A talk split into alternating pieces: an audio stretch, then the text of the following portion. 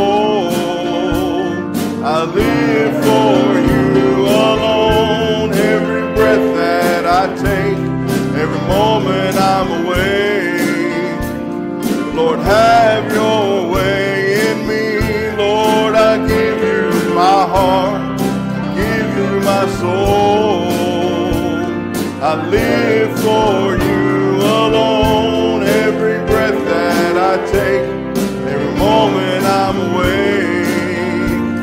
Lord, have your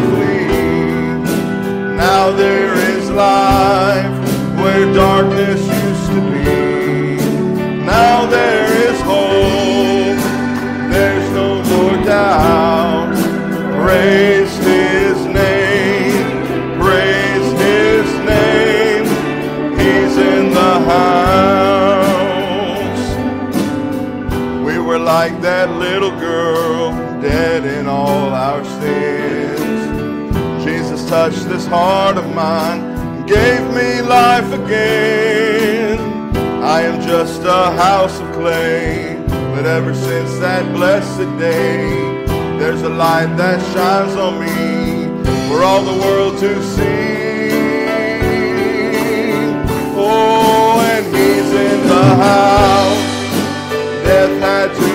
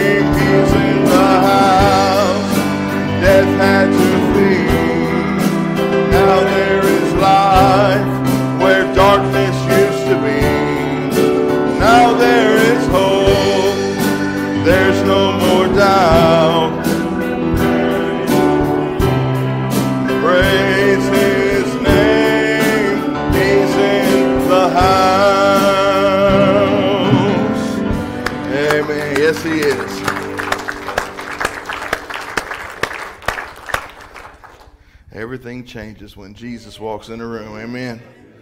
Amen. He's sweet, I know, Key of F. The brothers can come receive the offering at this time. Let's see if I can remember how it starts. Oh, he's sweet, I know. Oh, he's sweet, I know. Dark clouds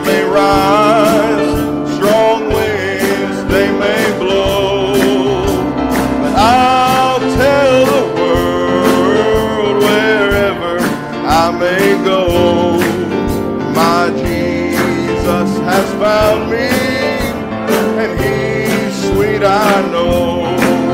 Yes, He's sweet, I know.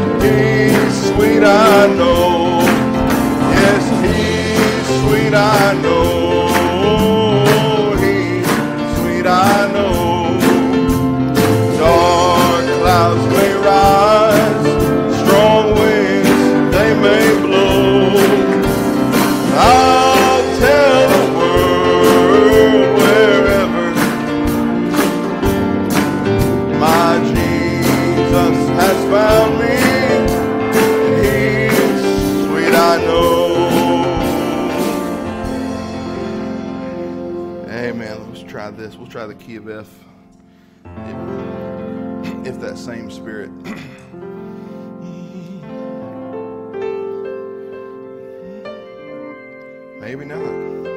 Can't get the tune in my head. That's all right. I'll practice it after church tonight we'll get it Sunday. All right. Jesus, I'll never forget what you've done for me. Key of F. Oh, Jesus, I'll never forget what you've done for me. Jesus, I'll never forget how you set me free.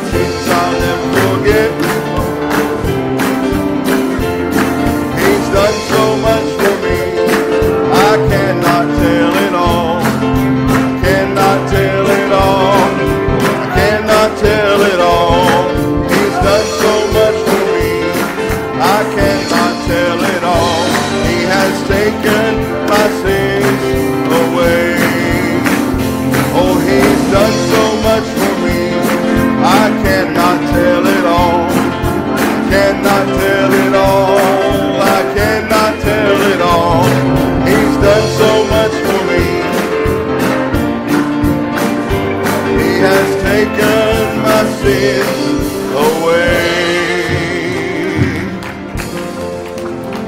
Amen. We'll keep that same key. I don't know what you came to do, but I came to praise the Lord. Oh, I don't know what you came to do, but I came to praise the Lord. I don't know what but I came to praise the Lord.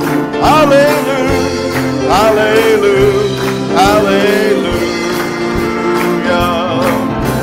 I don't know what you came to do, but I came to praise the Lord. Oh, I don't know what you came to do, but I came to praise the Lord.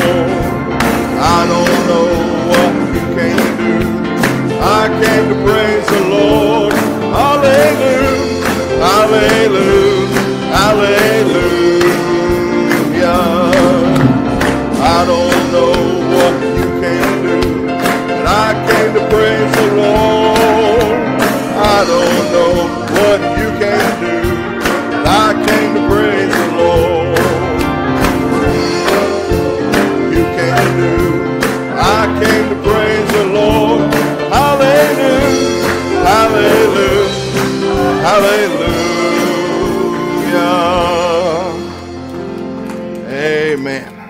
We're here for. Amen. We'll go to the Lord in prayer. Amen. I spoke to our pastor yesterday, and he said he was doing some better. Um, he was just kind of got was kind of wore out, in his body, but the Lord was touching him. We're thankful for that. Amen. Let's remember him as he's ministering this evening. The Lord will continue to strengthen him. Uh, Sister Joan has her praise report. She wants to thank the Lord for restoring her strength. She's been able to do some of her tasks around the house. So, very thankful for that.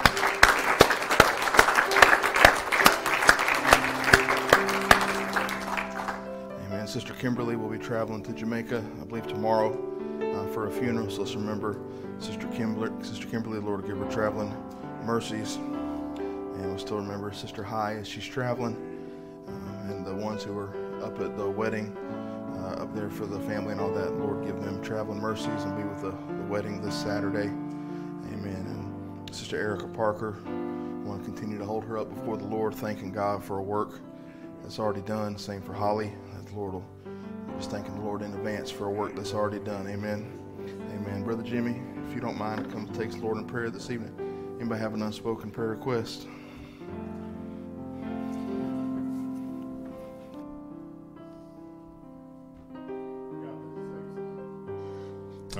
Want to say I certainly appreciate your prayers and uh, for you know the Lord has really touched me, but I'm still a little bit kind of weak, and uh, I just want to.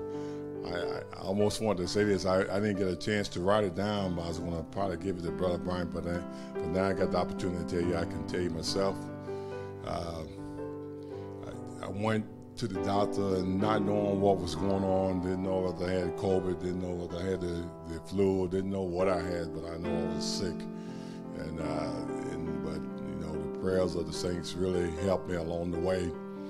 But I went through, I went through probably two bottles of Nyquil day and night, both bottles of that. Went through two boxes of uh, over-the-counter medication that uh, Jessica brought me went through two boxes of uh, antibiotics that the doctor gave me, and uh, and I wasn't quite feeling well enough. And I said, well, let me call this doctor and see what's going on because something's wrong.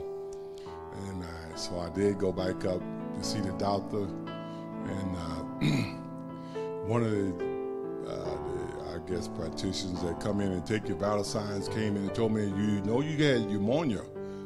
I said, what? No, I did not know I had pneumonia. And, and I got a little bit mad because you know, with pneumonia, I mean, I, I, mean, I know I'm really accepted to pneumonia. This is probably about my second or third time having pneumonia, but I did not know I had pneumonia. And if I knew I had pneumonia, then I uh, certainly had my daughter Jessica to stay with me and watch over me because pneumonia is not nothing to play with.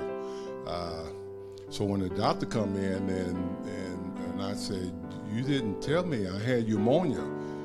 Uh, she said, well, the person that called you supposed to tell you what was going on. And I'm, i said, no, they did not tell me. They say I had a little bit of inflammation in my lungs and, uh, uh and, and uh, you know, something that was going along with cloudy.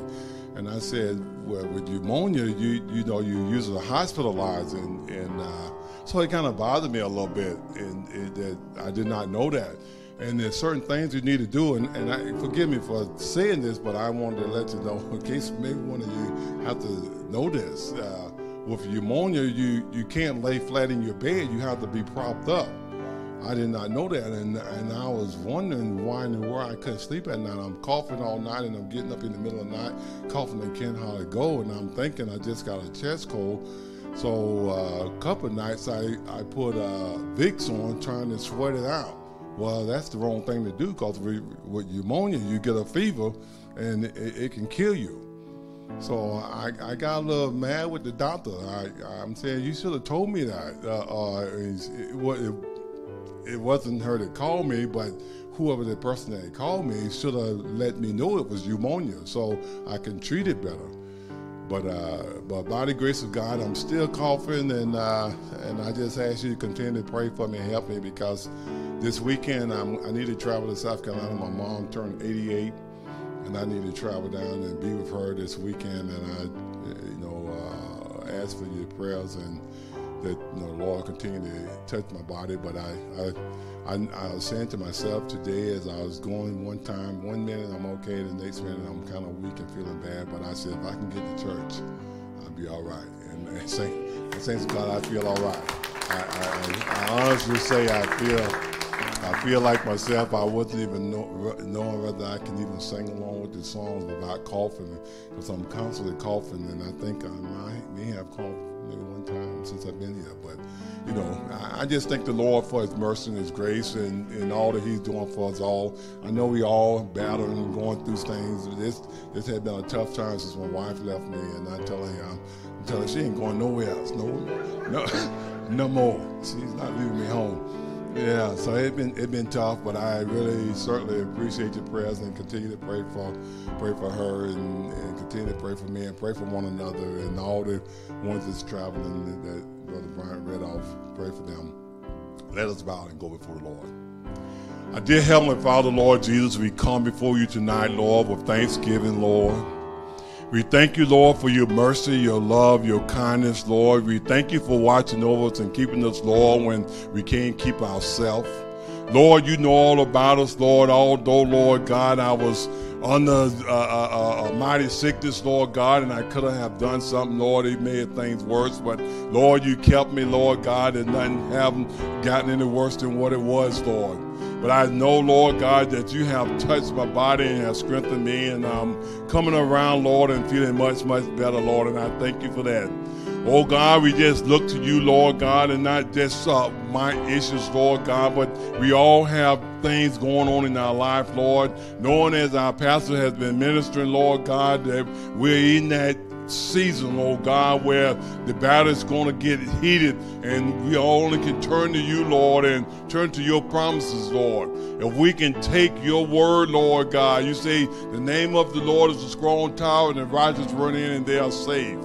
Oh God, if we can take your word and apply it, Lord God, to our life, and Lord God, we'll be able to make it through, Lord God. If we can put on the whole armor of God, Lord God, for protection, Lord God, and do the things that we need to do, Lord. Help us to read your word and pray one for another each and every day, Lord. Help us to love one another with all our heart, Lord God, as I listened to the prophet just the other day. Oh God, how he is talking about how time is just drawing nigh. And that been many years ago how he says, Lord can come anytime, oh God, and, and, and he can still come, Lord, you can still come anytime now, Lord God, but Lord, it's more later than we think, oh God. Oh, we, I just pray, Lord God, with the world falling apart all around us, Lord, help us, oh God, to put our eyes on your word, Lord God, and help us, oh God, that, oh, we apply your word to our life, Lord God, and trust in you, Lord. We have no trust in no one else, Lord. There's nothing else that we can turn to, Lord, outside of you, Lord God. I pray, Lord, that you will go to the ones that desire to be here tonight, Lord, and cannot be, Lord God. There's many needs and many sickness, Lord God. The enemy is trying to attack us, Lord, Lord God. But I know, Lord God, you watch us over us and you keep us, Lord God. Thank you for healing our pastor, Lord. Strengthen him, Lord God, and may you continue to help him, Lord, along the way in his ministry, Lord.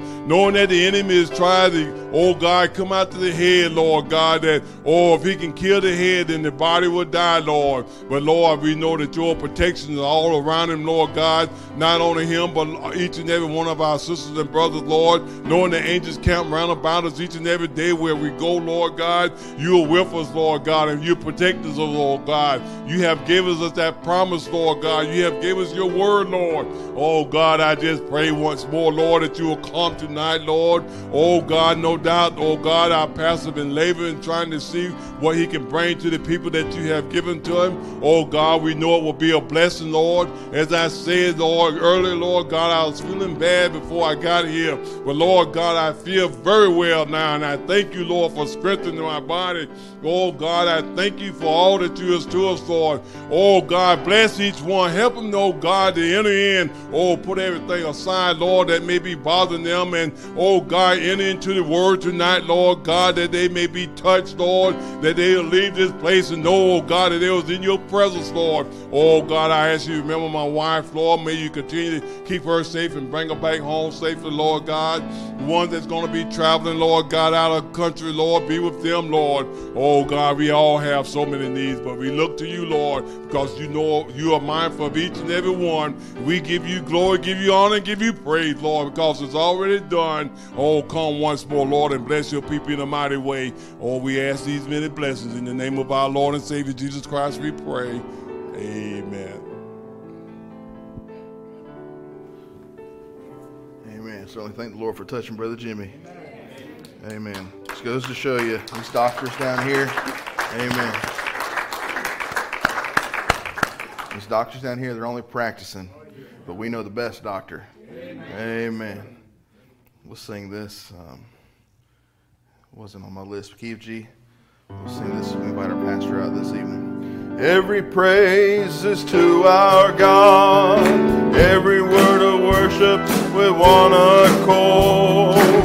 Every praise, every praise is to our God.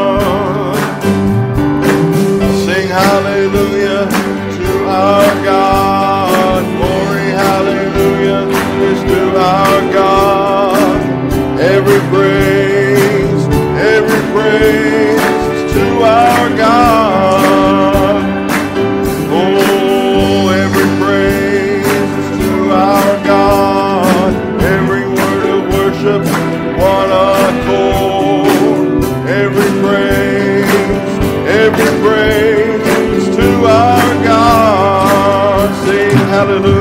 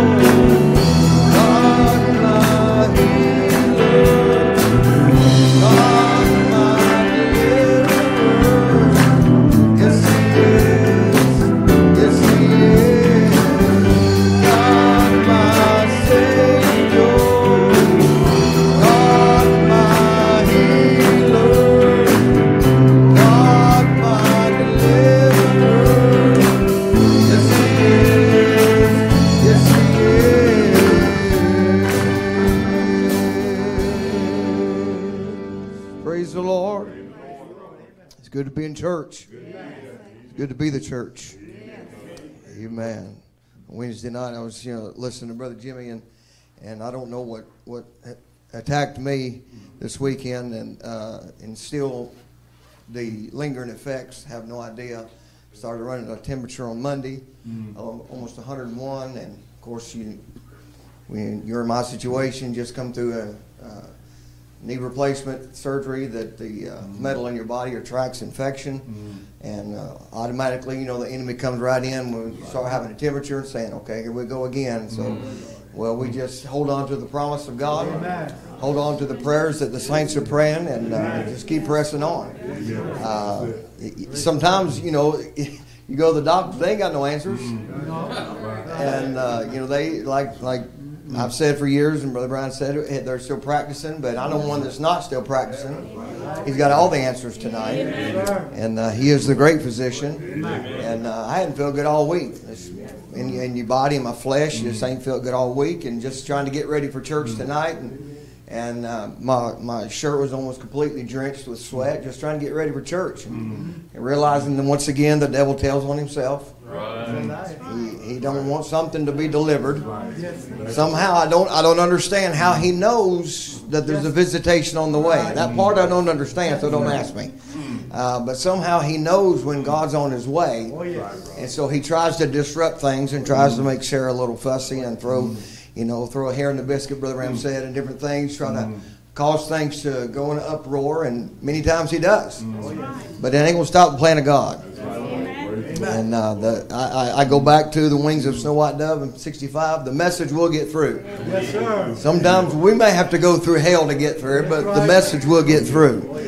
Amen. So it's good to be in the house of the Lord, and it's glad that God touched Brother Jimmy. And and you continue to rem- remember me, whatever this is. I don't know. It's kind of coming and going. One day is good, the next day it really stinks. And so uh, you really don't know what to expect one day to the next. So um, at the end of the day, we just keep fighting the good fight. Paul said it was a good fight. So we just keep fighting. Romans chapter 2. Aren't you glad we're in chapter 2? people thought Romans chapter 1 was eternal. I am going to go back for a reference in chapter 1, but we're not going to go into much detail in chapter 1. Romans chapter 2.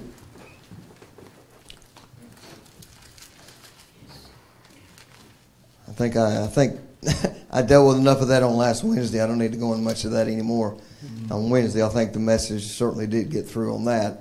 Um, dealing with Romans chapter 1 and what Paul ended up with.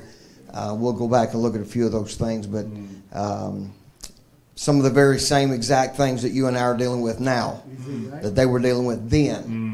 But Paul goes into this. It's very striking that Paul takes this turn in chapter 2. Now, remember, uh, when the King James Bible was put into chapters and verses, that when Paul was writing a letter, he didn't put it in chapters and verses. Right. He was writing a letter. Right. Mm-hmm. So when we go to chapter 2, Paul didn't go to chapter 2. Right. Mm-hmm. This is actually a continuation of chapter mm-hmm. 1. He's, when, you, when you write a letter, you don't go chapter 1, chapter 2. At least I don't.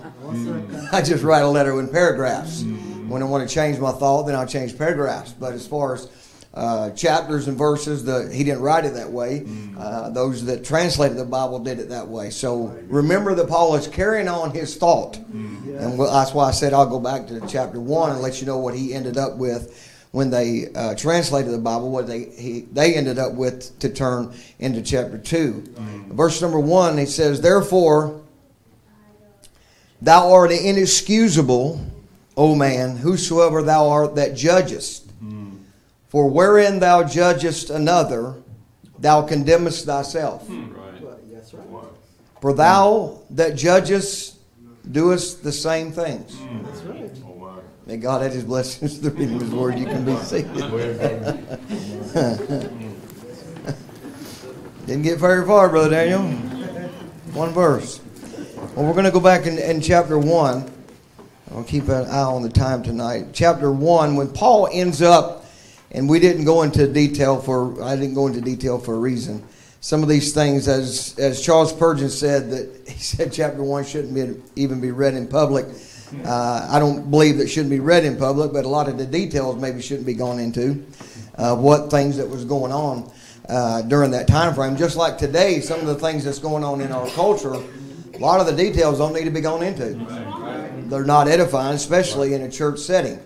Um, if you can't, if you ain't figured some of these things out by now, then right. you need to get an adult to talk to you. That's right. Yes, sir. uh, some of these things are, are, self-explanatory of what's going on in the world.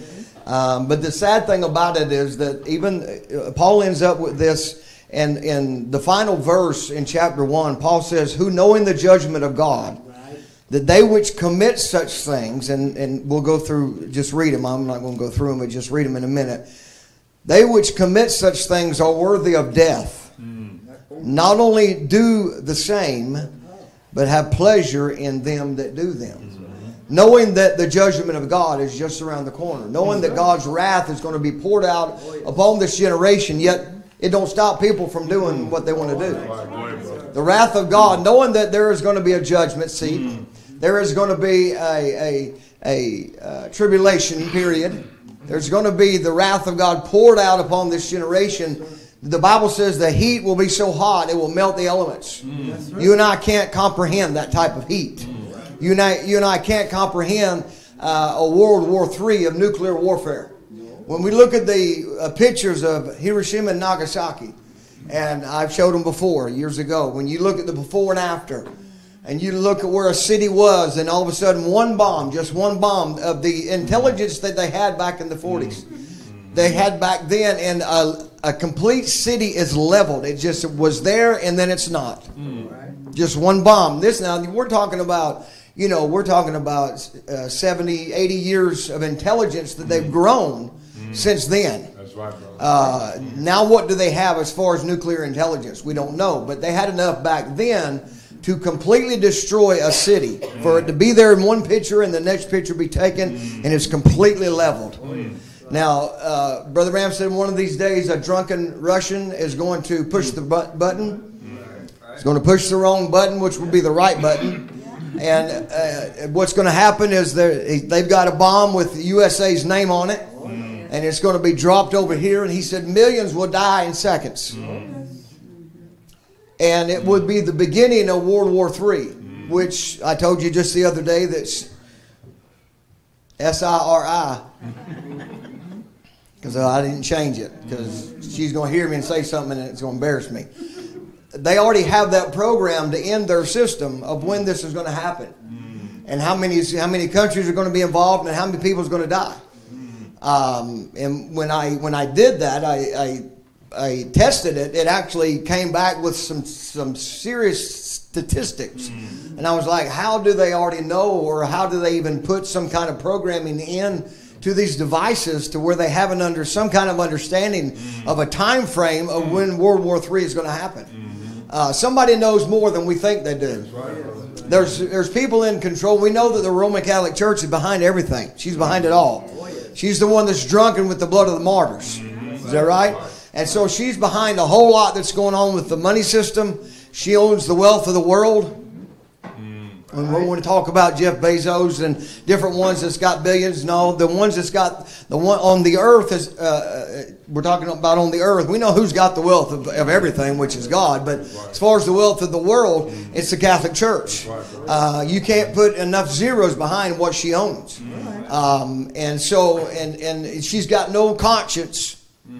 The thing, 68 million people that she she killed during the Dark Ages mm. in the name of religion mm. that if you didn't do exactly what they said to do, then you died. Mm. Under the name of religion.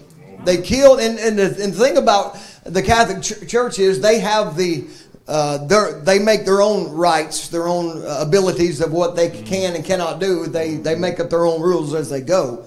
Uh, they can actually uh, kill somebody for being a heretic, like or, or burn somebody at the stake, like they did Joan of Arc, as a witch because she was a gifted person. Brother Branham talks about her several times and says she had a gift and that they was they used her in the army uh, to know certain things because she was a gifted person.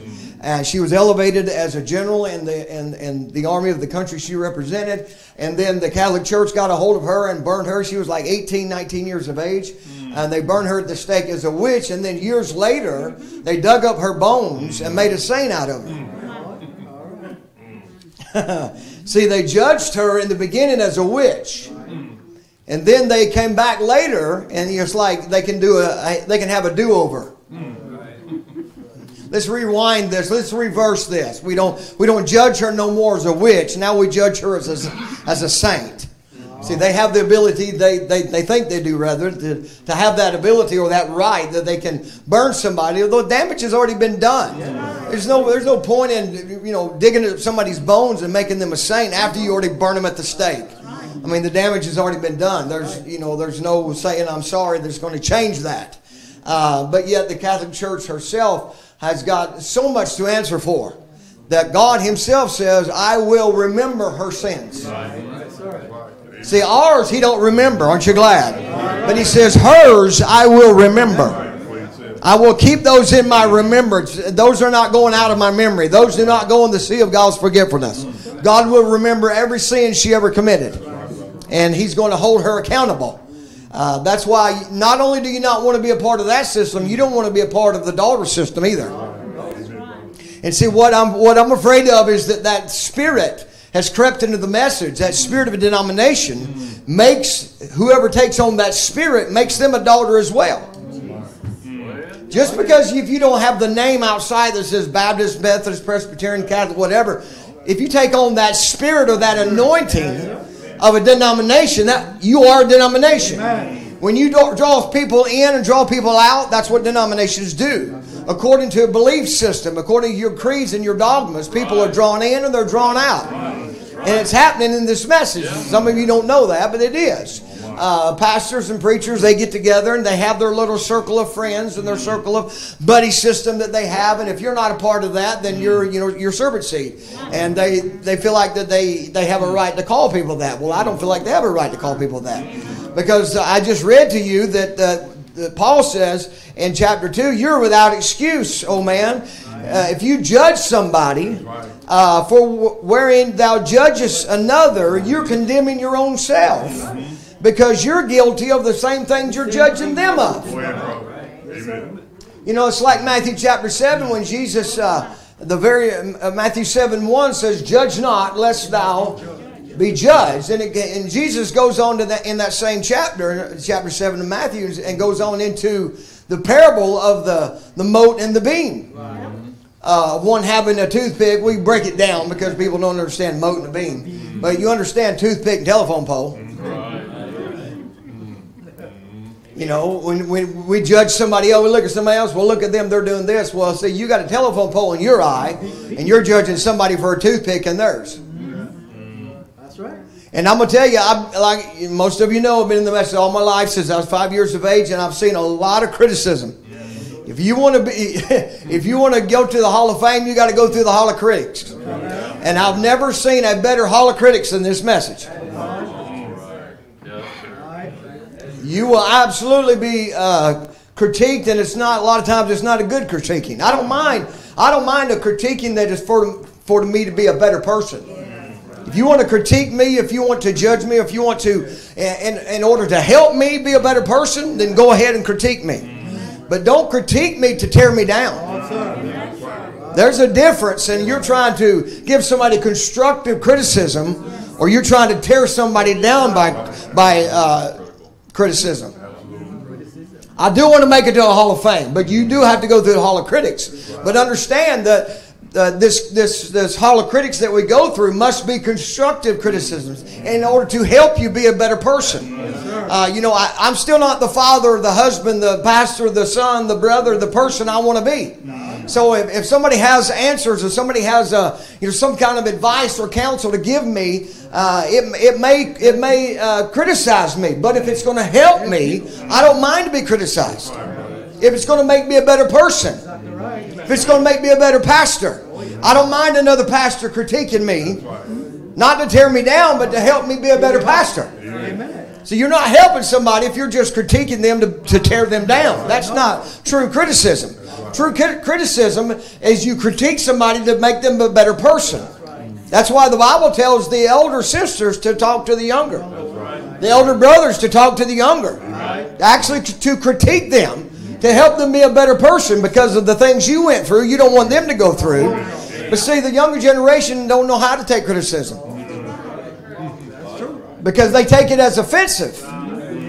We're not trying to be offensive. We're trying to help you be a better person.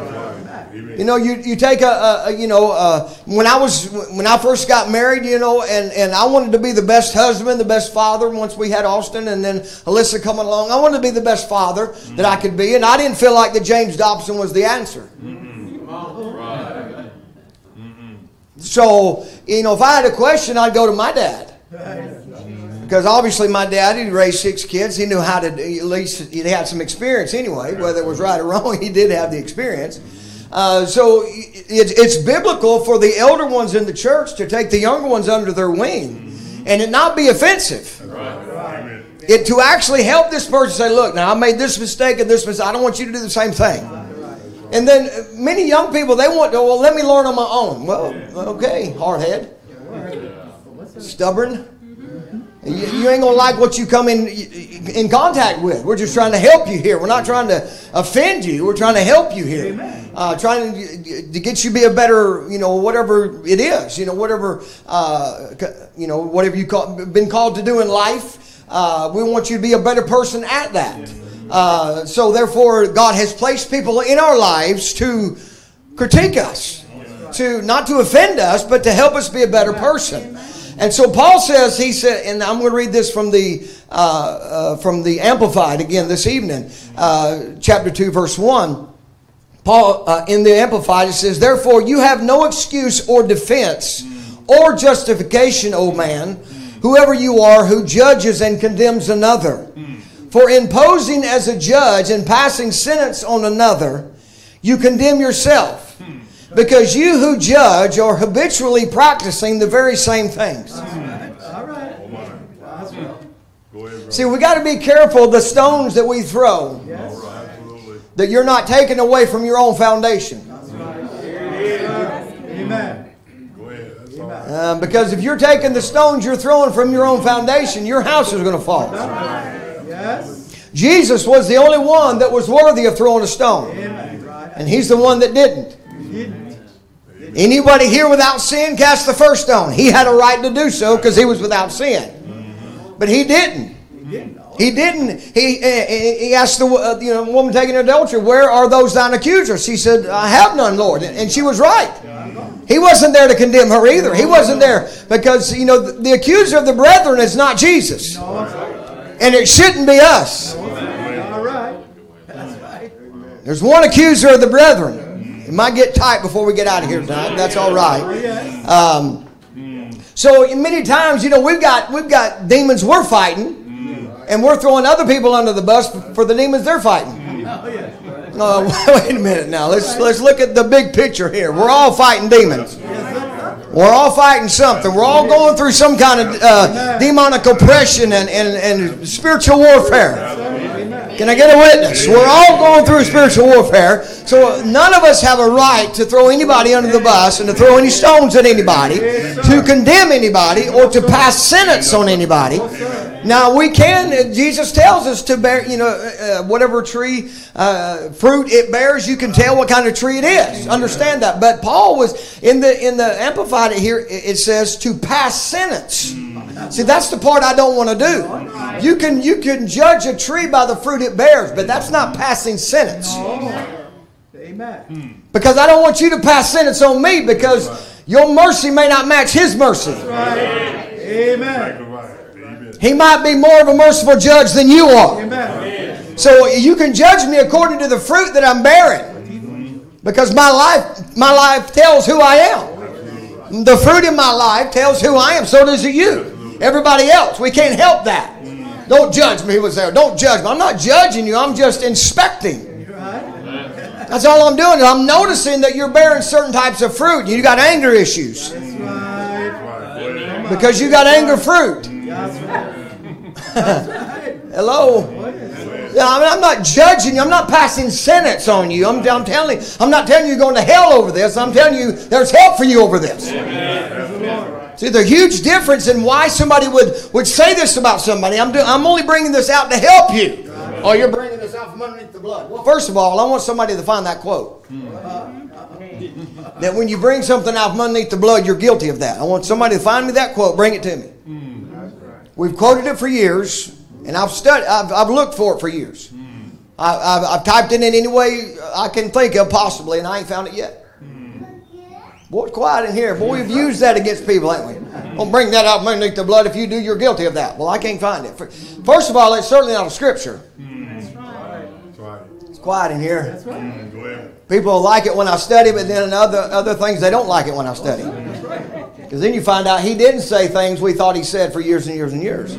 Things that was quoted when I was a kid. I've grown up in the message. Ministers would come by and say, you know, and they, they would just, you know, they wouldn't read it. They would just quote the quote. They wouldn't read it, you know, verbatim off a piece of paper or off, you know, some kind of computer or tablet, or whatever. Uh, they they would quote the quote, and over the years, the quotes got misquoted.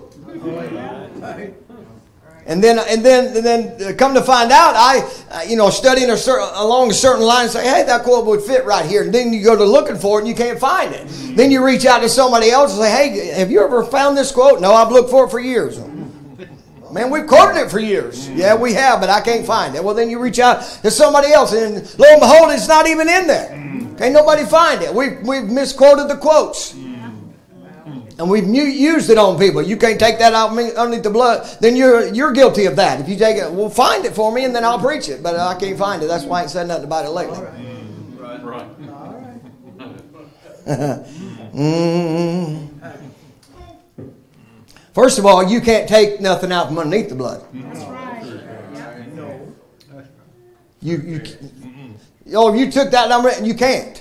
If it's underneath the blood, that's where it stays. Brother Billy Paul asked Brother Branham, said, Why is it that certain people you tell their sins and certain people you won't? He said, Because if it's under the blood, I can't see it. God don't show it to him. No. So you can't bring it out from underneath the blood if you can't see it. Amen. That's all right. Yeah, yeah, yeah. If you if you got enough power to take my sins out from underneath the blood, blood ain't got much power. Mm. So you can't take my sins out underneath the blood. You can't even see them. You don't even know they're there. Mm. Well, that was for somebody, and that was free. I don't charge anything for these sermons. Aren't you glad? That right there would have had a high price tag on it. I'm not here to add or take away. I'm just here to correct some things that was wrong for years and years and years. Paul said, when you judge or condemn somebody or pass sentence, you're posing as a judge and passing sentence on another. You condemn yourself. Because you who judge are habitually practicing the very same things that you censure and you denounce. See, I wonder sometimes, see, I, I, I preached this back several years ago, and it is true. There are levels of sin. I don't care what nobody tells you, there are levels of sin. There are some that bring a, a worse sentence on them, from them, than others. There, everything in the scripture is not called sin. There's some that's abominations. Uh, there's all different types of uh, uh, levels that God brings out as far as wording of it in the scriptures. And it all ain't just sin. Uh, It all, all sin is sin. It's the same. No, it's not. Neither is the, the crime you do it. They don't judge every crime the same. Neither does God look at every sin the same. They're all on different levels. You're going to tell me that God's going to judge me differently for you know for stealing a uh, you know a Kit Kat bar at the 7-Eleven, uh, the same as committing adultery. No, the penalty's not the same. I said the penalty's not the same. So therefore the sin is different. There are levels of it. There are seven things that God hates.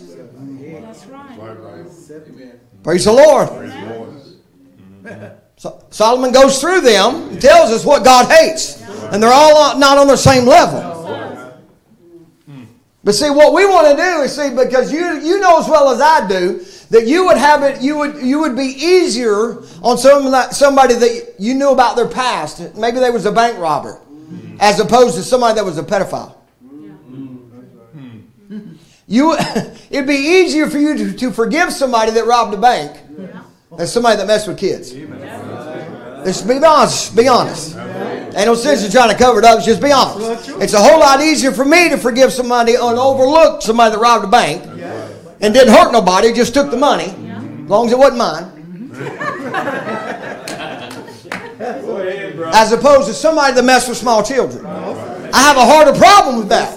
The flesh has a harder problem with that. The mind, the spirit has a harder problem. Y'all might as well say, man, because we're all the same way.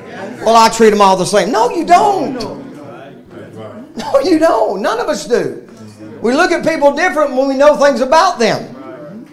When none of us have any right to throw a stone at, at anybody for their past, present, or future. Because we all still need to be cleansed, washed by the water of the Word. Praise the Lord. We still need to be justified. We still need to be sanctified. I'm just telling you, I do. I still need to repent. And not only just to repent to God, I still need to repent to people.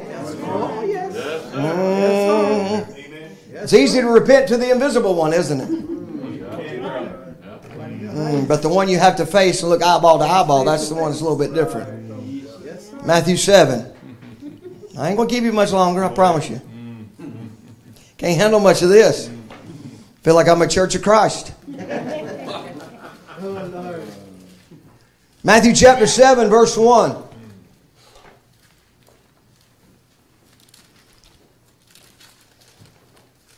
Judge not that ye be not judged, for with what judgment ye judge, ye shall be judged.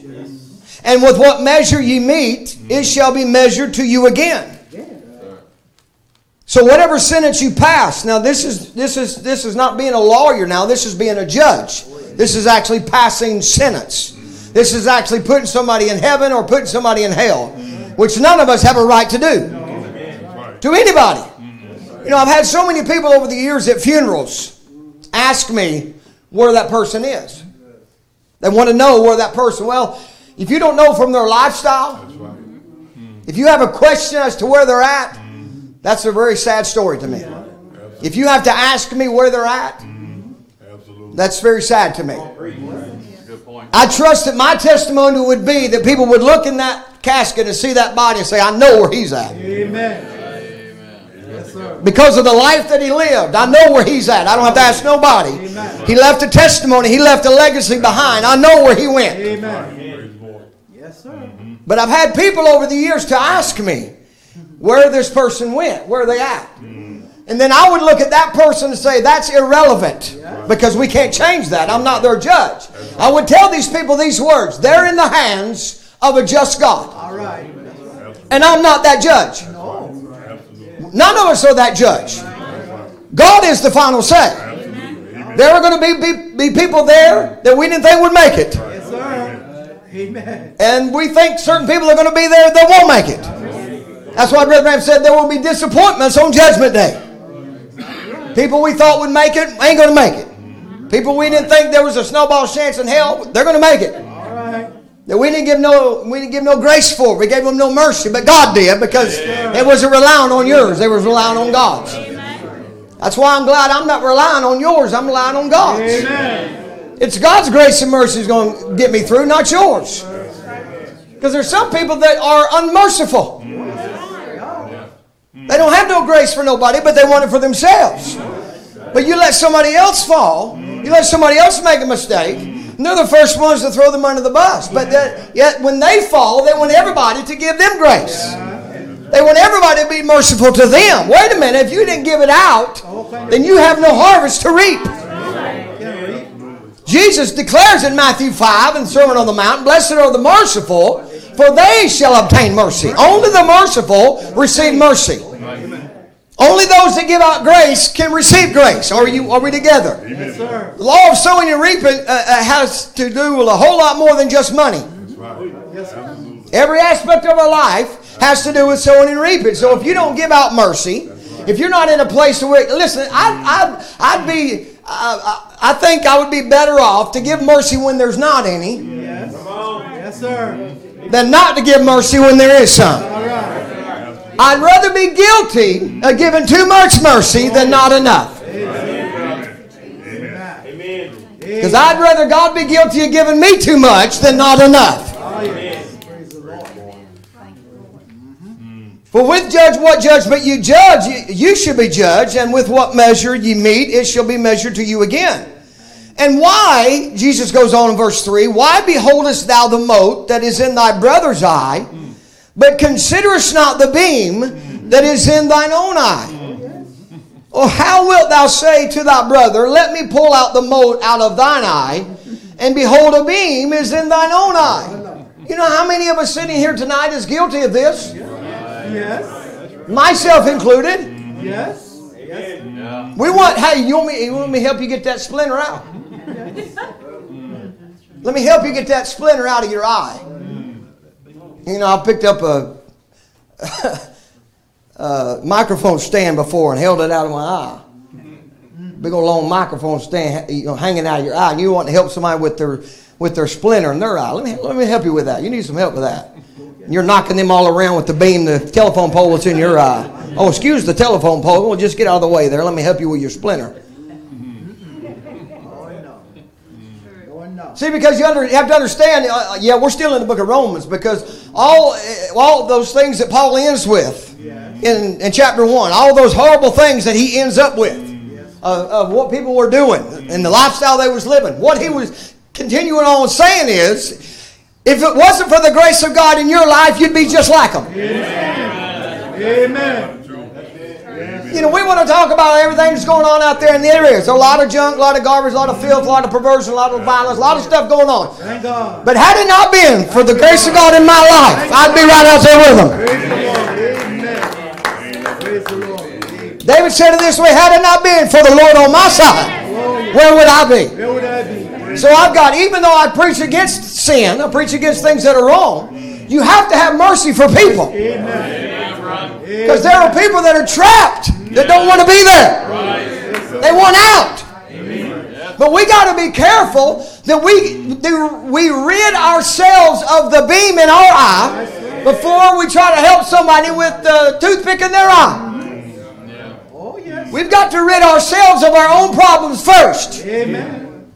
Once you're walking perfect, then come help me with my toothpick.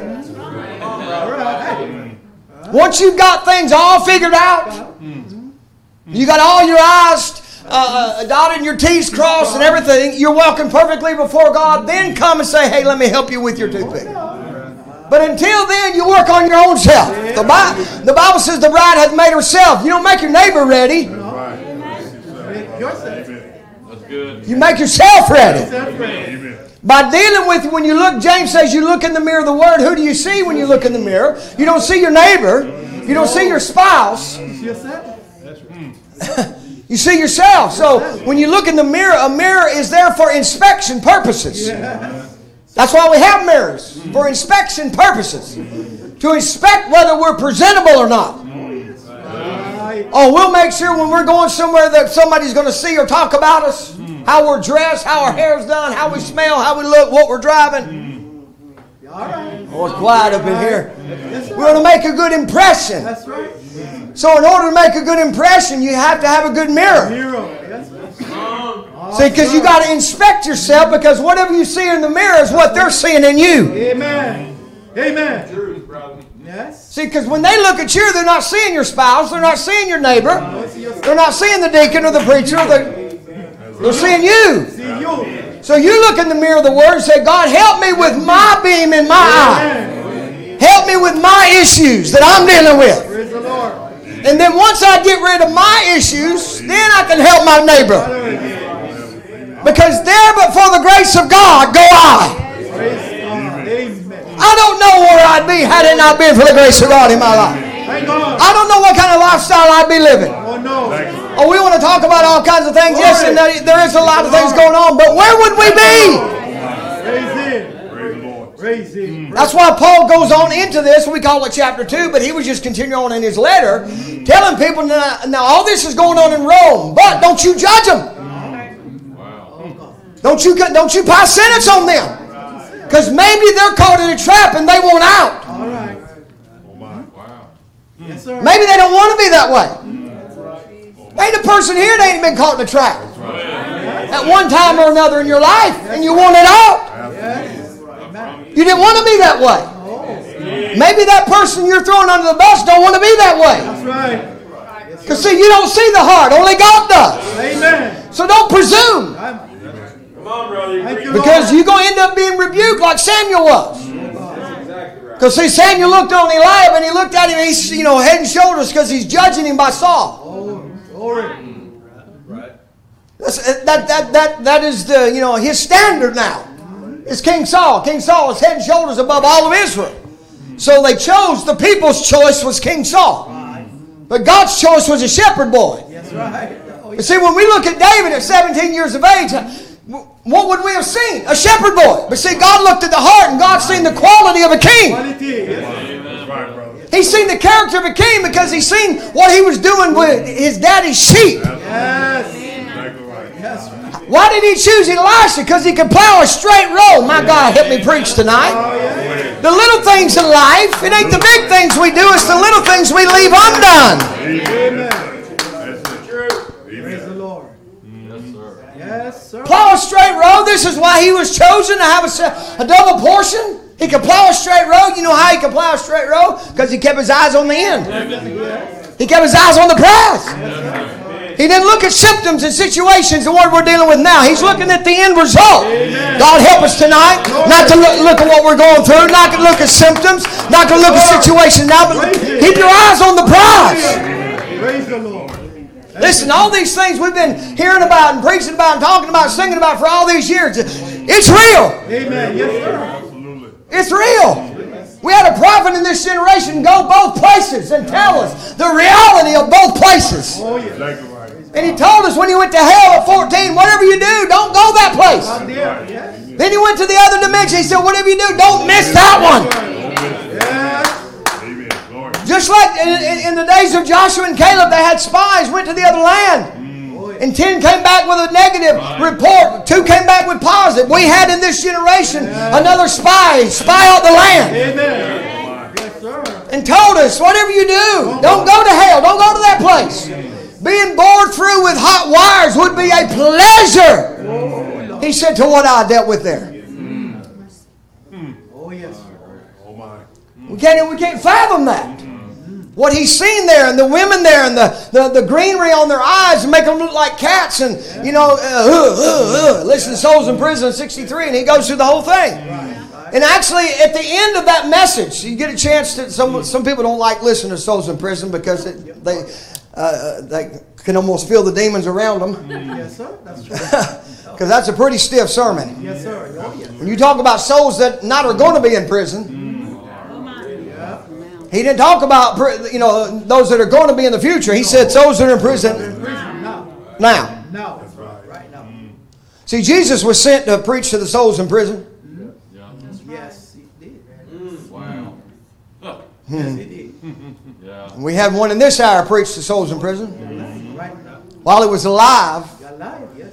In mm. this generation, telling us that hell hath enlarged herself, that he's right there in J.C. Penney back in hell again. The same thing he saw at 14 when he died. His buddy shot him on a hunting trip and he died and went to hell. Yeah. Look at J.C. Penney. Same thing he's seen in hell, he now sees in J.C. Penney. Yes, sir. That's what he says. Same atmosphere, same women, same green eyes. it. Exactly the same thing. I was back in hell. Mm. He didn't say I was back in J.C. Penney. He said I was back in hell again. That's what he says. So you know what? Every day we rub shoulders with hell. Yes, sir. That's right. That's what he says. That's why we need to be in church when the doors are open. We need prayer one for another. Amen. We need to love one another. We need to unify closer than, than ever before. We need to be stronger as a body, as a family than we've ever been before. Hello, somebody. Amen. We're dealing with hell every day of our lives. Praise the Lord. Thank you. Don't ever think you don't need so and so and so. We need everybody. Everybody, yes. Everybody that's part of the body. Don't take part of my body away. I need it all. Amen. Amen. Oh, yes. Amen. Glory. Yes, sir. Praise All of my body parts got a purpose. God put them in there for a reason. Amen. Praise the Lord. Glory. Praise the Lord. Thank you, Lord. You got a purpose for being in this body. Yes, sir. And we need you. Amen. Glory. We're not complete without you. Thank the Lord. Don't- uh, Just because you don't preach or sing or play an instrument or have a position don't mean nothing. Oh, no. Brother Branham did not point to the ministers or himself and say we are the success of the we're the reason of the success of this meetings. No, he pulled back the curtain. There's John Ryan laying on his face before God. Been there for three days, fasting and praying before God for the meetings. He said, "There's the success of the meetings right there." Somebody nobody knew about. Didn't know he's behind there praying. Hello, somebody. Yes. But you spend a little time in prayer for the services. Don't take them for granted. No, no. You know the reason people go in, uh, to a camp meeting, there's camp meeting uh, uh, excitement, camp meeting atmospheres, because, because people expect it to be camp meeting atmosphere because they bring camp meeting atmosphere with them. Yeah. Yeah. See, but we, we have Wednesday night service atmosphere. But we can have revival camp meeting atmosphere if you bring it with you. If you come to church expecting revival camp meeting, we could have revival in camp meeting. I used to wonder about that years ago. I said, why is it with that? I go to a camp meeting, and go to a revival somewhere, and more just everybody's just on fire for God. And you go back home. I mean, you can't you can't pull an amen out of nobody. Ain't nobody worshiping. Ain't nobody just left camp meeting. That's because people went with with camp meeting expectation. Y'all know I'm telling you the truth. Then you come back home and it's the same old preacher and the same old deacons and the same old trustees and the same old Sunday school teachers and the same old same old. Well, that's what you're gonna get. The same old same old. I'm gonna tell you. Uh, uh, if they take Wednesday night services from us, there'll be a fond memory. Who knows? Who knows what's going on behind closed doors? Who knows what the government is doing to churches like this that's not that's not associated with any denomination? We have no earthly headquarters. What's government writing uh, bills against churches like this right now. Close us down because we got no earthly headquarters. Who, who, who's your who, who, who- who's the head of your your your your organization? Jesus. Well, we know that we know, but you know Jesus is the head of every. No, he's not. No, he's not the head of every organization. Matter of fact, he's not the head of any organization. That's right. You see, if we can't if we can't prove to the government that we have somewhere on earth that we we give an account to, because see that's that's what that's what denominations do. See, the, the the headquarters tells the preachers what they can preach and what they can't preach. That's what it is.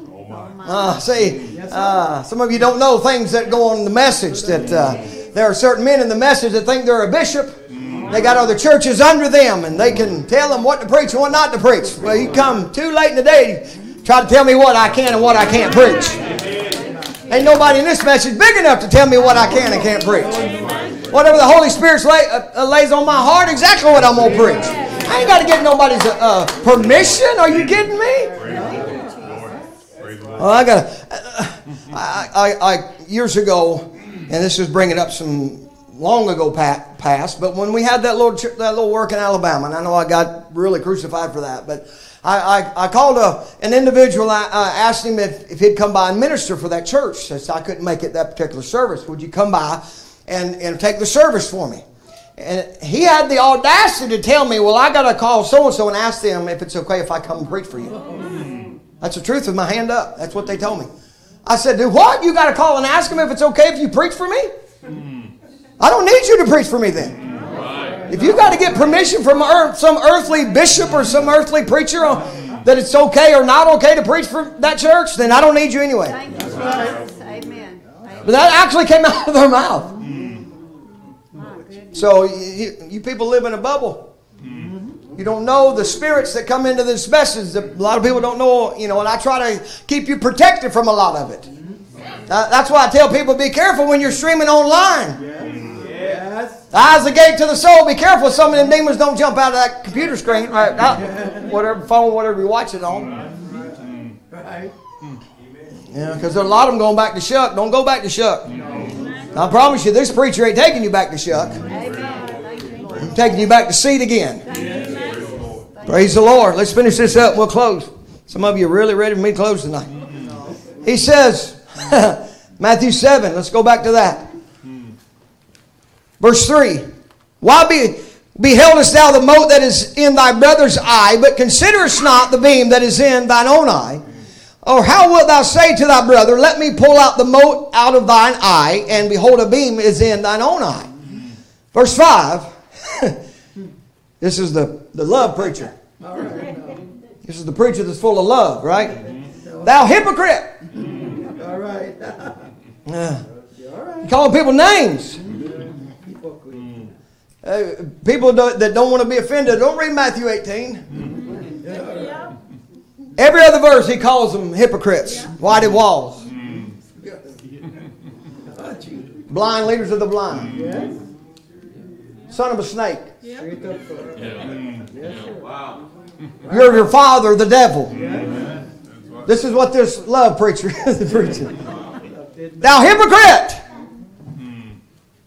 Oh, I don't, that's that's one thing I don't want to be. That's one thing Brother Branham said God hates is a hypocrite. I certainly don't want to be a hypocrite. Now, hypocrite, first mm-hmm. cast out the beam out of thine own eye, and then thou shalt clearly see clearly clearly.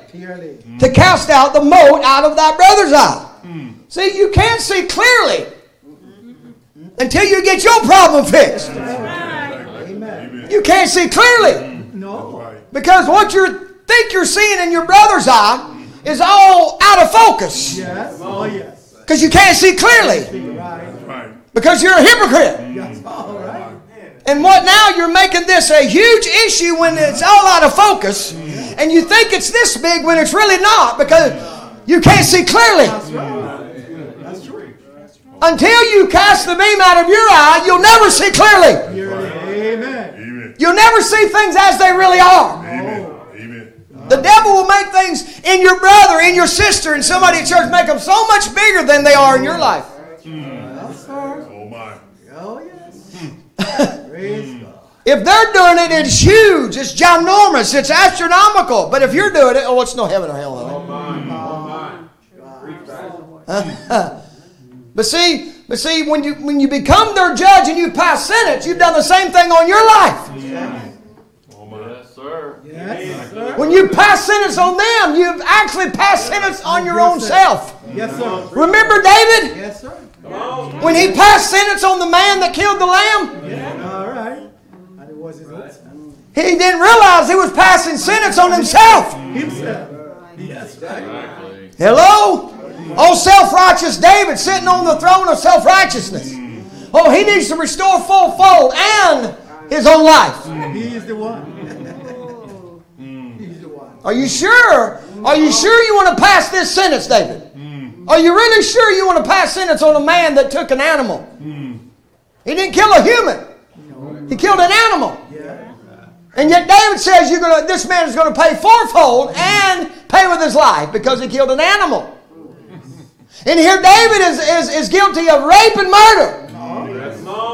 Yes. But see, he's not regarding his own sins he, because he's on the throne of self righteousness. But see, when he passed sentence, he didn't realize he was looking in the mirror. Yes, sir. Himself. Himself. Because you, you realize that the story that, that, that Nathan told him was not real. It was a parable. It was a story that told David's life. Y'all didn't realize that, right? It's not real. He made it up to fit David's life. And when David looked at what he thought was a real story, David passed sentence. He didn't just inspect fruit, he passed sentence. He became this man's judge because he said he'll restore fourfold and give his whole life. That's passing sentence. And then, then Nathan looks at him and says, Thou art the man. When we pass sentence, we are looking in the mirror. We are that person. Because, uh, oh, but I'm not guilty of what they're, but we're, we're all guilty of something. Something. Yes, sir. Oh, yes. Can't deny All of us are guilty of something. Christians backslide how often? Hmm. So we're all guilty of something. But then we want to we want to put them on certain tiers. Oh, I don't. I'm, but I'm not doing what they're doing. Oh, see, it's like preachers. They get on on their self righteous throne when another preacher falls in adultery, physical adultery, actually physically with a woman, but they themselves look and lust, and they're just as guilty. See, see, we we don't comprehend that. We still don't comprehend that. We still don't put it on the same level, but Jesus did. He told us there's no difference. Whether you look and lust or you physically do the act, there's no difference. in. Oh, but ministers and, and other people are so quick. When a man falls in physical adultery, they're so quick. Oh my. Well, I wonder if we really got down to where the rubber meets the road. How many ministers are still preaching, still pastoring, that don't have a right to? I wonder how, uh, how many acts of adultery they've committed in their mind, in their heart. In your heart. And Jesus said, when you've lusted, committed adultery in your heart, you're just as guilty. What he says. I'm just telling you what the Bible says. But see, we still don't look at it that way. We still look at somebody that does it in the physical realm worse than somebody that does it. No, Jesus didn't say that. No. Just like when Brother Branham said three things for ministers to watch out for money, women, popularity.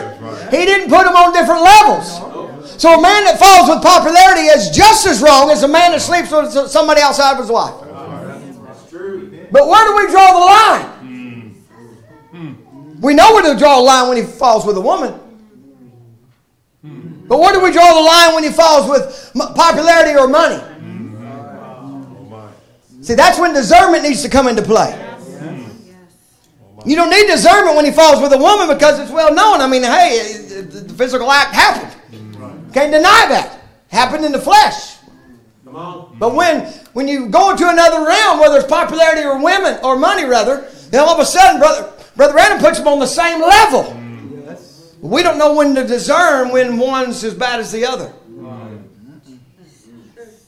Well, when a man gets to the place to where he thinks that if he discerns somebody or prophesies over somebody and, it, and it's wrong, that he's above that, And he don't have to repent over that. It's time for him to sit down. Absolutely. Yes. I don't care if he's got all nine gifts of the Spirit. If you abuse them and you get them wrong, That's right. oh, it's quiet up in here. That's ah. true.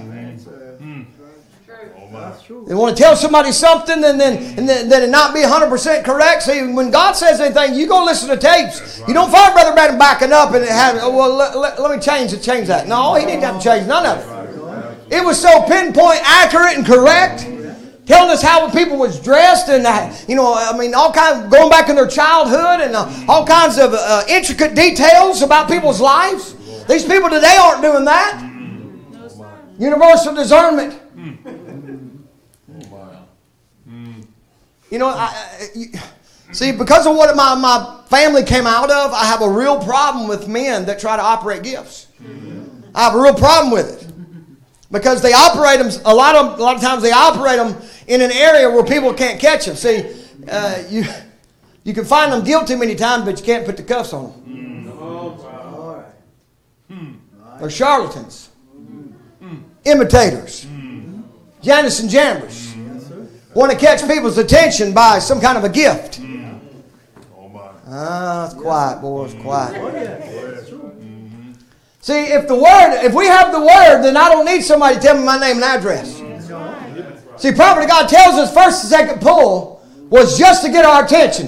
If he don't have our attention by now, then you you're too far gone. He's already got my attention. First and second pull's already got my attention. I don't need first and second pull. I believe we're in the third pull. Amen. I believe Hebrews 4.12 is in effect in this building tonight. I believe it already has been in effect in this building tonight. I believe it's every service. That's what we need the Word to be a discerner of the thoughts and intents of the heart. We don't need some kind of a gifted man up here tell, telling people you have a shadow over you. Word. Well, you move, you know, in light the right way, I can catch a shadow over all of you. I'm not being funny, I'm being serious. People, they'll use all kinds of things, and, and, and we don't know whether they're, they're telling the truth or not. Mm. And then people are afraid to expose it because, well, I don't want to expose the man of God. Well, if he's lying, he needs to be exposed. Mm. Mm. Because what it ends up being, boy, it's quiet in here. Somebody drop a somebody drop a hair. I believe you could hear a hair hit the floor. Praise the Lord. He says, "Thou hypocrite." This is the category that he puts people in that have a, their own problem and won't deal with it and can't see clearly. Well, you get that you, you get that taken care of, then you can see clearly, clearly to help to get the mote out of your brother's eye. But first, you got to get the beam out of yours. Thou hypocrite. Like I said, I'll close with this. At the end of chapter uh, chapter one in, in the book of Romans, Paul deals with all kinds of all kinds of things in, in chapter one. At the end of chapter one, I mean, he goes through all kinds of different things that people were doing. Slanders, hateful to and hating God, full of insolence, arrogance, boasting, inventors of new evils, forms of evil, disobedient and undutiful to parents. This is from the Amplified. Without understanding, consciencelessness, faithless, heartless, loveless, and merciless. This is, this is what the Amplified said about the last part of chapter 1. Then Paul, as they, when they was uh, interpreting the Bible, they turned to chapter 2, Paul is, is, keeps on writing, and he lets us know, now, I want you to understand that be careful when you judge these people that I just read to you about, that are doing all these things. Be careful. Because you've got something you're dealing with. Oh. And if you are too quick to tip them over into hell, that might be your own judgment too. Oh, brother, I'm not doing anything bad enough. to go- We all do things bad enough to go to hell over. Yes, sir. The thoughts that go through our mind on a daily basis is enough to send us to hell over. That's right. We can't help the thoughts. I understand that. But there's still enough to send us to hell. Yes. That's why we still need a cross. Amen. Amen. Hello, somebody. We still need to repent. Amen. God, I, I, I'm sorry for those thoughts. I know that, you know, you can't help a bird flying over your head. That's true. But don't let him roost in there. You can't stop that. That's up to you. You can't stop a bird from flying over, but you stop him from building a nest in your hair. Yes, sir. That's our part. You ain't building no nest, and I can't stop the thought, but I, you ain't building no nest in there. I, ain't- I, I, I ain't letting this feeling toward my brother or sister ha- have a nest in my hair. I'm going to stop it right now. Satan's the one put that thought there, and, and if you let him, he'll build a nest about, a certain brother, certain sister. Before long, you got uh, anger issues. You got you got jealousy issues. You got you got bitterness issues. Boy, it's quiet up in here Amen. because you've allowed that to build a nest. You could have stopped it in the very infancy. Praise the Lord. But see, we don't stop it because we feel like we got a right to throw a stone. No, we don't. Nobody does. No, sir. Nobody got a right. Because the very second that you start judging people, passing sentence, sentences on people, you're actually passing sentence on your own self. Exactly right.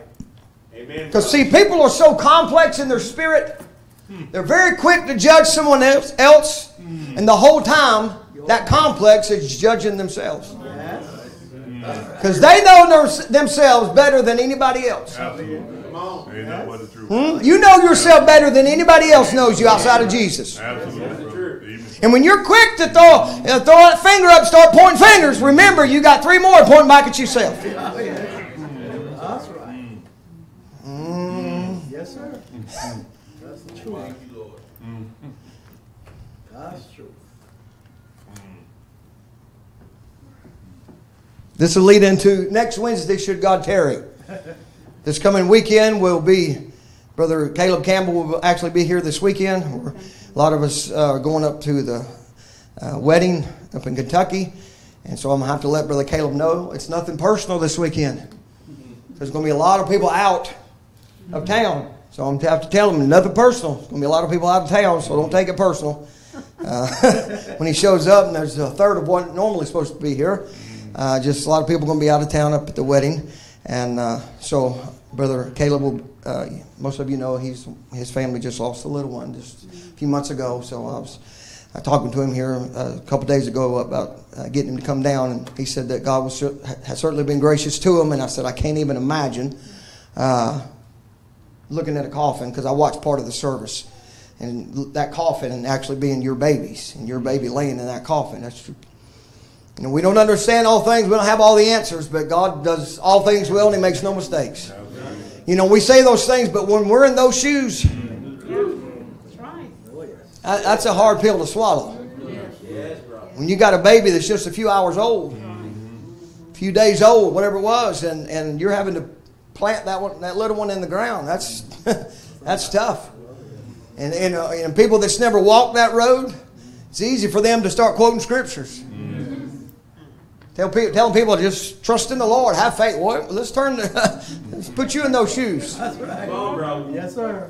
You know, when, when my sisters passed, and we had, you know, because of my, my family's background, we had a lot of Pentecostal people that came to the funerals and the, and the viewings of my sisters. A lot of Pentecostal people uh, came and, you know, would come up to my mom. And like I told you, most of you know that I was still at home when my first sister passed.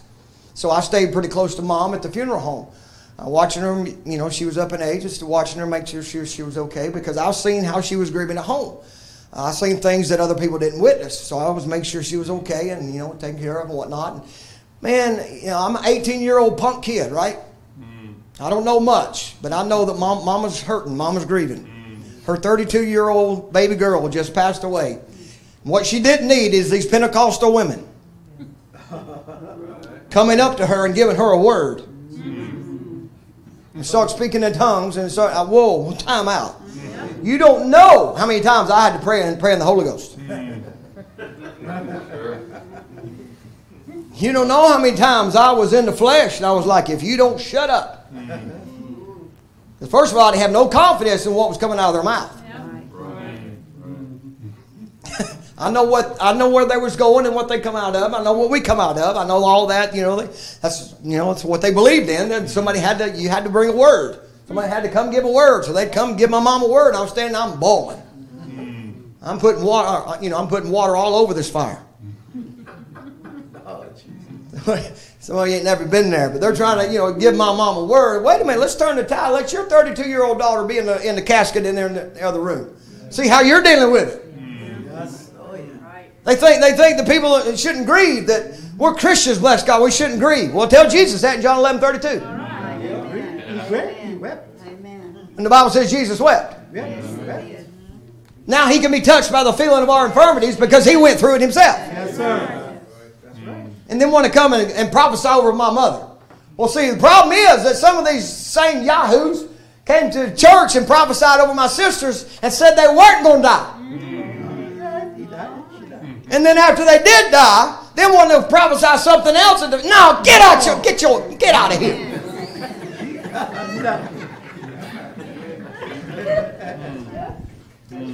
They finna put me in jail because you're going to the hospital.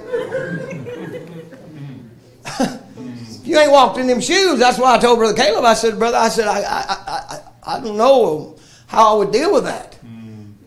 This, this infant, my goodness. And wasn't even supposed to have the, the time they had with the uh, little Zoe. They wasn't supposed to have the time with it. Science said should have been born uh, stillborn. But God gave them some time with the, the little one. We're thankful for that, but still, that's tough. And, and, and it goes back to what I've been preaching tonight. We're so quick to pass sentence on somebody else when we ain't never walked in them shoes. Oh, yeah. That's true. You know, I, I, I'll, I'll say this now. I was going to go somewhere else, but obviously the, the Lord wanted me to go this direction. When, when Brother Brown's mom passed in 92, and Brother Henry was pastoring the church at the time, we was over on Harold Dobbs Road. There was people actually left the church and got so angry because he would grieve. He would break down in the pulpit and he would cry. Well, he just lost his wife of 12 years. His, I mean, his, his, his you know, is my sister Gail, and she was the love of his life. She was absolutely, I mean, if I ever knew two people loved one another, I knew them two people loved one another. Mm. And when she died, it was a horrible blow to him. Mm. And so it was hard for him to, to carry on. It was difficult for him to you know, keep pastoring the church and keep going on. So people actually left the church because they didn't want to sit under a grieving pastor. I'm going to tell you right now, if God calls Sister Lisa, y'all going to be dealing with a grieving pastor. And I'm probably going to take a six month sabbatical. And if y'all, y'all, y'all got a problem with that, y'all, y'all might as well vote somebody else in because I'm going to tell you what, that's, that's not easy to do. Just to pick up the pieces and move on and not grieve and not, and not go through. No, give them some time. Whatever time they need, give it to them. Work with them. They worked with you Mr. pastor. They was there for you. Now you be there for them. Let's stand. My time's gone. Sir. Way gone.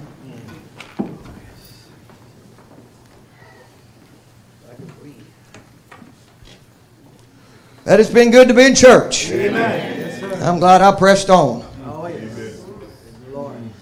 Brother Jimmy, bless your heart. You've been struggling here tonight. I've been praying for it while I've been preaching. That cough trying to come back on him, He'd been suppressing fighting it. I take my hat off somebody like that. Just come on the house of God and fight that. So a lot of people just stayed at home. But I pray God just continue to touch him and completely heal him of that. Give me G. So there'll be several of us going out of town this weekend for the wedding there in Kentucky. So you just hold those going up, uh, uh, driving for the wedding, hold them up for the Lord, and then those that be remaining, you know, brother, there won't be very many. All you need is two. Just two or more. That's it. That's all you need. Uh, some of you people know this, some of you don't. But in 1999, I drove 14 hours one way. Me and my family, 14 hours one way. She, she remembers. 14 hours one way to preach to 12 people. Oh, yeah. And we had church with 12 people. Because they come expecting because they didn't have a pastor. and They didn't have many people come through and preach. So when I came through, they was ready and ready, rare and ready to go. And they pulled on pulled on me the whole weekend. Then we turned right around and drove 14 hours back for 12 people. What's the value of a soul? What's the value of a soul? You can't you cannot put a price. When Brother Branham said 10,000 worlds, he's telling us you can't put a price tag on a soul.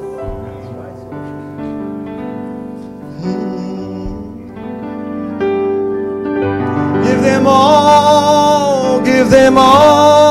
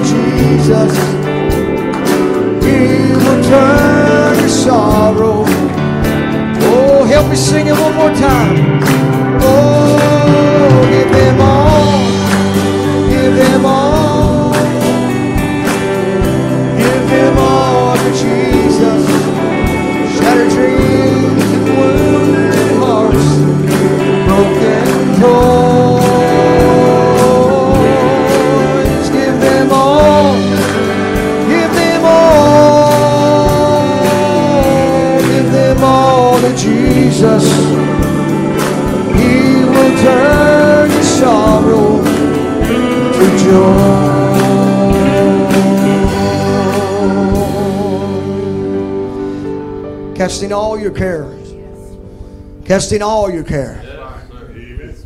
All your care on Him, for He cares for you. I'm so glad He does. I'm so glad we have a place. The name of the Lord is a strong tower. We can run into it and be safe. Friend, we're living in the most wicked hour there's ever been. Ever in the history of the entire world, this is the worst it's ever been. And yet, God has preordained and predestinated a bride that will not fall. Amen. That will not fall. oh, praise the Lord. Oh, but Brother Dan, y'all fall every day. Well, what'd you do when you fell? Up. You get up. You dust yourself off. You repent. You make things right. So as far as he's concerned, you've never fallen. Not looking in the evidence book of the prosecuting attorney. We're looking in the evidence book of the judge himself. When he looks down to pass sentence and he sees nothing but blank pages, there's no evidence. That's how he passed the sentence on you. No evidence. Little bride, you never done it in the first place. Where was the first place? In his mind. Never done it. Not guilty of it. No evidence. Imagine being in a real court of law and the judge opening up the book of evidence. Keep turning pages and keep turning pages. And every page is blank. You're talking about people with, you, you know, someone brought an accusation against you and then the judge looks at every page and it's blank. I'd be a little bit happy about that. No evidence against me. What you gonna do with that, prosecuting attorney? You gonna do with that, Beelzebub? What you gonna do with that, devil? The judge is gonna pass sentence according to the evidence brought against me that he has in his in his hands. And he can't find no evidence. So he's gonna pass sentence on lack of evidence and throw it out of court. Never done it in the first place. Not guilty. I'm free. Free from the guilt of the past. Let the devil bring his all his accusations he wants. But make sure you're not an accuser of the brethren. That's his job. Don't take his job from him. He's going to do it anyway, but make sure you're not an accuser of the brethren. Be the one that always lifts somebody up. Always find something positive in somebody's life. If you're looking for something negative, the devil will certainly show it to you. If you look for something negative in me, you don't have to look very far. I got all kind of faults. But let's look for the Christ in each other. Let's look for the good things in each other. And God will certainly show those to you if you're looking for them. I don't want to find faults. I don't want to look for faults. See, if I start passing sentence on others, the same measure I pass out sentence going to turn like a boomerang and come right back to me. The thing that made David a man after God's own heart, even after he passed sentence, as a king, as a king, a king can do whatever he wants to. But David didn't take the position of a king, he took the position of a repentant sinner. And he hid his face before God and said, Oh God, cast me not away from your presence, O Lord. Create in me a new spirit. He repented. And the thing about David's heart was he never went and done it again. Because that's true repentance. It's not keep on and keep on and keep on. But really, I didn't want to do that anyway. I was caught in a trap and I wanted out. So this is my way out. So God, creating me a clean heart. Renew a right spirit within me. Cast me not away from your presence, O Lord. And even after the baby died, David got up, clothed himself, and went and sat down and ate. And they questioned, the counselors and the advisors questioned, said, while the boy was sick, you wouldn't eat, you fasted, you prayed the whole time, the whole seven days the child was alive, he was sick. And then- when he died, you get up, you stop praying, you stop fasting, you eat, clothe yourself. He said, Look, while he was yet alive, there was hope. But now he's gone. Now I can go to him, but he can't come to me. Praise the Lord. That's what he said. I can go to him, but he can't come to me. So what's the point in me now fasting and praying and asking God to spare his life? God's already took him. So David moved on. Said this is my this is my sentencing that God sentenced me and Bathsheba. The life of our son. But through that union, God brought forth a Solomon. Listen, all things should still work together for good to them that love the Lord. It's been good being church. I'm glad I came. I'm glad you came because if you didn't, I wouldn't have nobody to preach to. God bless your heart. Give me G and we'll be dismissed.